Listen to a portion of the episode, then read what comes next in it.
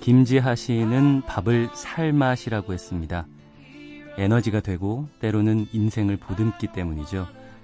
그런 의미에서 보면 우리 마음도 매일 스쳐가는 고민들을 밥처럼 씹으면서 조금씩 조금씩 성장해 가고 있는 게 아닌가 싶습니다.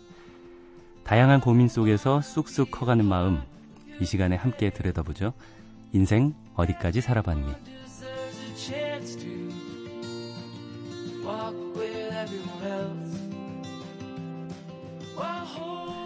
요즘 이 드라마 인기라면서요. 제게는 정말 밥 잘 사주는 예쁜 누나 두 분 오셨습니다. 황선숙 차미연 아나운서입니다. 어서 오세요. 안녕하세요. 네. 어, 저 누님이라고 하는 거예요. 이모 아니고? 아, 누님이죠. 아니 카톡에 밥잘 사주는 예, 쁜을 뺐더라고요. 그래가지고 제가 거기에 밥만 잘 사주는 누나 뭐 예쁜을 뺐다고 한참 혼났었습니다. 뭘 또 혼났어 또. 어, 여기 오늘 제가 읽은 것 중에 김지아 시인이 밥을 두고 살맛이라고 했잖아요. 음. 두 분을 살찌는 맛 이런 거 아니고. 아, 또 그렇게 해석도 되겠네요. 어, 밥. 밥 먹으면. 혹시 두 분한테 살맛 나게 하는 게 혹시 뭔지 여쭤봐도 될까요? 음... 차미연 아나운서부터 말씀해 주세요. 음. 요새 살맛 나는 일들은 음. 이밥 잘 사주는 예쁜 누나 드라마입니다. 타방송 드라마지만 네. 아니, 우리 이제 사수? 그런 걸 잘 나누고 이러면 안 돼요. 맞아요. 네. 방송계가 어렵거든요. 전체적으로 모든 미디어가 잘 되는 게 좋고요. 네. 진짜 오랜만에 볼맛 나는 드라마예요. 네. 아, 네. 그렇게 재밌다면서요? 이게. 완전히 재밌어요. 드라마에 빠져 사는 참여 아나운서였고요. 네. 황선수 네. 아나운서 요즘에 어떤 맛에 사세요? 아, 저는 또 교과서 같은 얘기를 해야 되나?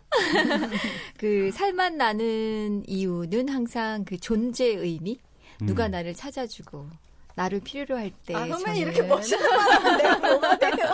좀 살만 나는 것 같아요. 미안해, 미연아. 네. 존재의 의미, 네. 멋진 말씀해주신 황선숙 아나운서와 네. 존재의 의미가 드라마에서 그 의미를 찾고 계신 차미연 아나운서와 함께 청취자분 사연 만나보겠습니다. 다음에 망가져 줄게.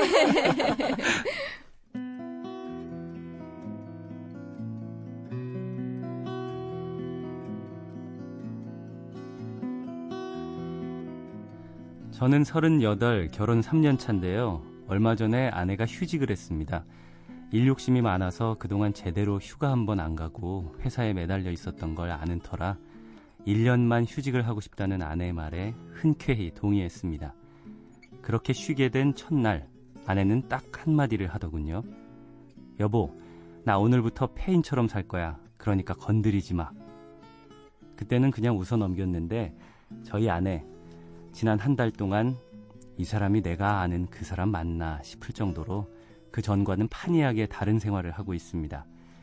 평소에는 아무리 바빠도 아침에 과일을 챙겨주곤 했는데 이제는 제가 출근해도 쿨쿨 잠만 잡니다. 집에 와서 돌아와 보면 빨래며 설거지며 잔뜩 쌓여 있어요. 그러면 저희 아내는 뭘 하나?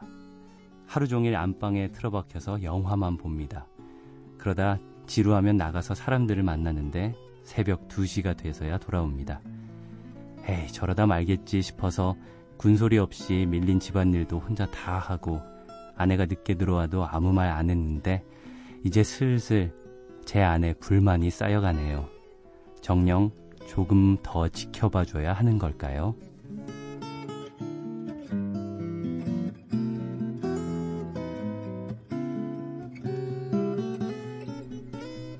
네. 정말 성실했던 분인 것 같은데 휴직을 한 뒤에 너무 달라진 아내. 예, 아내 때문에 고민이신 청취자분의 사연이었어요. 음. 예, 어떻게 누리셨어요? 홍선수 아나운서. 아, 지켜봐야 합니다. 저는 사실 네. 어, 올해로 31년 됐거든요. MBC에 입사한 지. 네. 혹시 휴직한 적이 있으세요? 단 한 번도 없었어요. 아, 그러니까는 네. 쉬었던 적은 제가 딸 하나, 아들 하나 있는데 첫째 아들 낳고 어 그때는 뭐지 출산 휴가 딱 60일. 음. 밖에 쉰 적이 없고요. 그다음에 둘째도 마찬가지였고 네. 육아 휴직도 없었고 그래서 저는 회사를 이렇게 오래 쉰 적이 없는 거죠. 30년 동안. 음. 긴 휴가도 없고. 그런데 제가 이 사연을 듣자마자 지켜봐야 합니다라고 얘기했던 건 네. 지금 보니까 아이도 없어요. 인생에 있어서 이렇게 쉴 수 있는 때는 지금밖에 없어요. 그래서 여기서 뭘 더 그런 게 아니라 네. 어, 남편분께서 조금 지켜봐야 하지 않을까라는 음. 답을 먼저 내드립니다. 네. 네. 차미연 아나운서. 여기 남편분도 그렇게 쓰셨잖아요. 일 욕심이 많아서 음. 정말 휴가도 한 번 안 가고 회사에 매달려 있던 아내가 지금 비로소 1년을 쉴 수 있는 거예요. 네.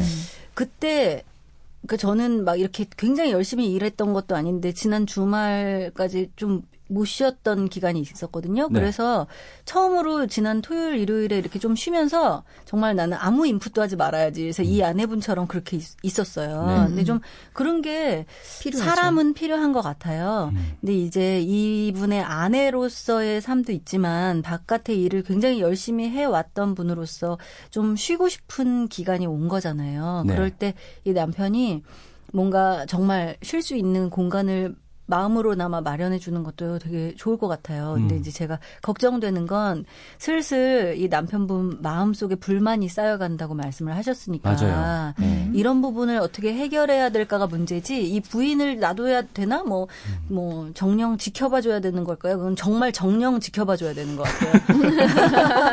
두 분 다, 두 분 다 지켜보셔야 어, 된다라는. 근데 이제 문제 하나를 발견할 수가 있어요. 저는. 어, 예. 왜냐면 이제 38, 결혼 3년 차예요. 네. 음. 막 서로 사랑하고 막 이런 시기에 3년이 지났단 말이야. 네. 근데 너무 열심히 일하고 뭐 지쳐서 아내가 이제 휴가를 냈어요. 근데 여기서 보면 어 휴가를 내고 휴직 중인데 네. 왜 혼자 새벽 2시가 돼서야 들어오는 거야?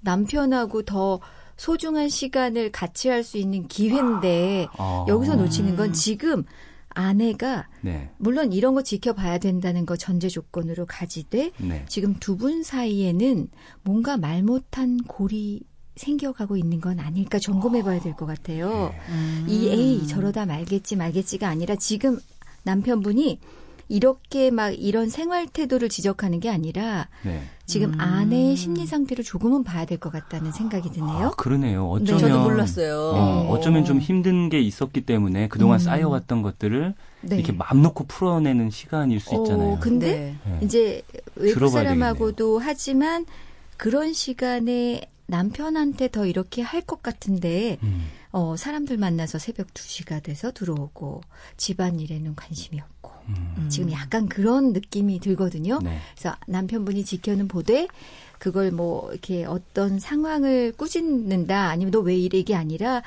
두 분의 애정 라인을 한번 확인해 봐야 되는 지점은 아닌가. 아, 음, 어쩌면 남편이 그 부분이 진짜 음. 집안일을 한다는 게 불만이 아니라 음흠. 어, 아내가 오랜만에 이제 쉴 수 있는 그 시간을 나와 네. 보내지 않는 게 진정한 불만이 아닐까 싶은 그렇죠. 생각이 지금 아. 말씀 네, 들으니까. 말은 이렇게 하네요. 했지만 그렇지. 어. 어, 네. 그렇게 그렇겠다 진짜 얼마나 섭섭하겠어요. 그렇죠. 그, 이렇게 휴직하면은 나랑 좀 어. 놀고 그럴 줄 알았는데 그러질 네. 않고 그러니까 밖에 나가서 사람들 만나서 새벽 2시까지 오고 하루 종일 방에 틀어박혀서 영화만 본다 같이 보는 거 아닌 것 같아요. 음. 혼자의 시간을 갖고 있는데 왜 아내가 어, 휴직을 했는데 저런 시간을 가질까? 음.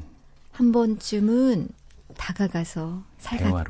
대화로, 네. 또 대화예요. 어, 대화를 하면서 네. 두 분의 그, 그, 우리가 막 시작할 때도 밥 잘 사주는 예쁜 누님. 이게 음. 이 드라마가 왜잘 되냐면 그 풋풋하고 그 연애 시절에 그런 걸 모든 이들에게 환상도 주고 회상도 음. 하게 하는 거거든요. 네. 두 분이 3년 전 연애 시절은 어땠는지 음. 그런 느낌들을 살려갈 수 있다면 음. 너무나 소중한 휴직 기간일 텐데 네. 오히려 이런 식으로 지켜봐야 합니까? 하다가 휴직이 끝난 순간 더 멀어질 수가 있을 것 같아요. 음. 음. 어쩌면 그 불만이 함께하는 시간에 부재에서 오는 근데 이 음, 남편 너무 있다. 지난 한 달 동안이라 그랬잖아요. 지금 예. 1년 중에 한 달은 솔직히 이 부인이 자기를 위해서 이 정도는 써봐도 되는 거 아니에요? 그렇죠. 음. 남편 나 네. 한달 동안 여행 좀 갔다 올게 뭐 이것도 아니고 예? 지금 뭐 이 안방에 틀어박혀가지고 밥 잘 사주는 예쁜 누나를 보고 있을 수도 있어요. 그럴 때 음. 방해하면 진짜 기분 나쁠 거예요 아마. 그러니까 제가 아, 조언을 해드린다면 네.